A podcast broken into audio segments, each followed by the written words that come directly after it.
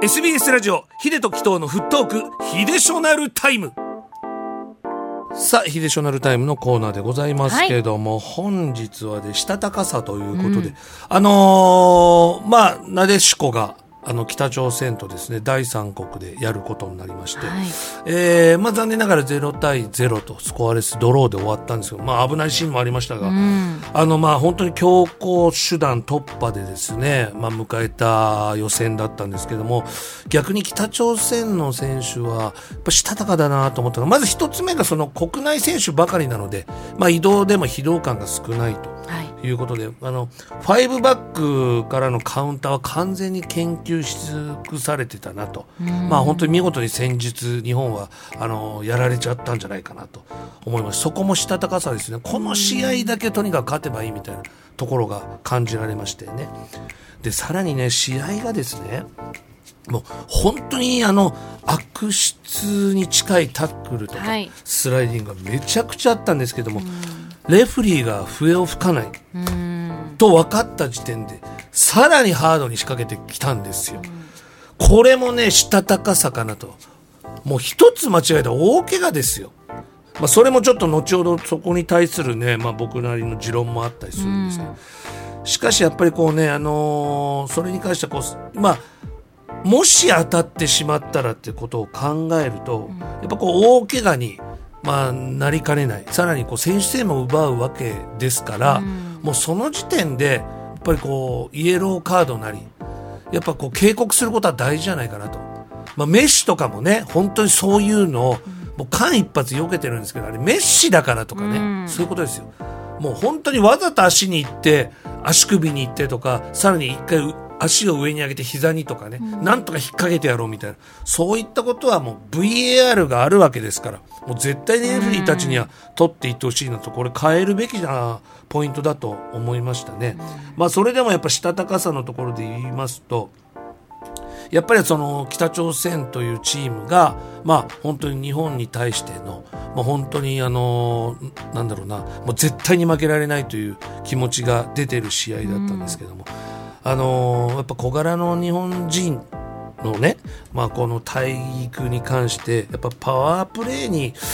弱いというのがもうアジアのチームのもうトレンドになってますね。もうそうすればあの負けることがないぐらいに思われてるんじゃないかなと。まあ、そこもしたたかさですよね。それでまあ、ホームで勝てばいいと。まあ、北朝鮮の場合はね、まあ、ホームがそういう第三国で、えー明日ですか、まあ、日本戦がですね、国立で行われるわけですけど、まあ、なんでもちょっと、チケットも3000枚ぐらいがちょっと北朝鮮の方で売れていると。もうだから一気に集めようと、もうそこもしたたかなところですよ。ホームにしようと。おそらく、まあ、いろんな方が声をかけてはいうん、チケットをこう、かき集めたんでしょうね。うんまあ、そういったところも、まあ、どうですかね。やっぱりこう、世界で戦うためには、えー日本のサポーターたちもちょっとやっぱりやっていくことの一つなのかなとは思ったんですけども、まあ、あのそのしたたかさで言えば、やっぱこう、移動だったり、食事、はいうん睡眠、あと騒音、こう、環境にやっぱ対応できるんしたたかさっていうのが、どうもちょっと日本人はやっぱりこう弱いのかなと。あとさらにまあ前もここで言ったんですけど鈍感力。もうそういうことすら感じないと、まあ、別に私はあのどこの環境でもやっていける。何でも食べられる。っていう、まあ、先ほどね私の後輩も言ってたこう胃袋を強くするみたいな、うん。そういうこともやっぱこう大事なんじゃないかなと。まあとなるつまりこう日本はやっぱ環境がいい素晴らしいっていうのも、あの良し悪しってところがあるんじゃないかなと。うん。これが私の今日の日でしょうかいかがですか？いやでもそこをね、もうここ何年もワールドカップののでも言われますけど、この恵まれてるっていうところじゃあ、恵まれない環境ってもはや今作りにくいから、ねじゃあどうするのっていうところですよね。だ。から、まあ、私の本にも書いてあるんですけど、はい。本当にあのやっとさんが言ってたんですけどもやっぱり指導者の皆さんも、うん。取りやすいボールばかりで練習させない方がいいっていう。う、ん。うん。まあ、前もここで言いましたけども本当にもうわざと取りにくい、まあ、うん。中田英寿はい。さんがですね、まあ、当時から言ってた。それじゃもう世界と戦えないんだと。そのスピードに慣れてくんないと。この位置でボール受けてくれないと無理なんだっていうところに持っていく。まあ、あの、したたかさだけじゃなくて、もう確固たるやっぱこう技術を身につけるためには、やっぱ指導者もね、したたかにならなきゃいけないんじゃないかなと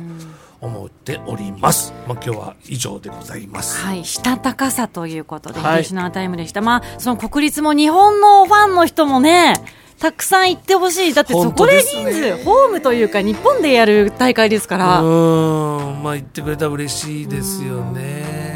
あとやっぱ難しいのはいつもヒデさん言っても、やっぱ女子サッカーも強くないと、強くあれってないと、やっぱ人気が、そうですね。持続できないっていうところもね。我々ファミリーであるウイチがね、はい。い、つもそこをあのやっぱり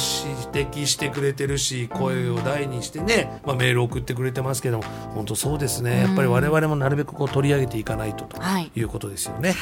したたかさ秀島タイムのコーナーでした。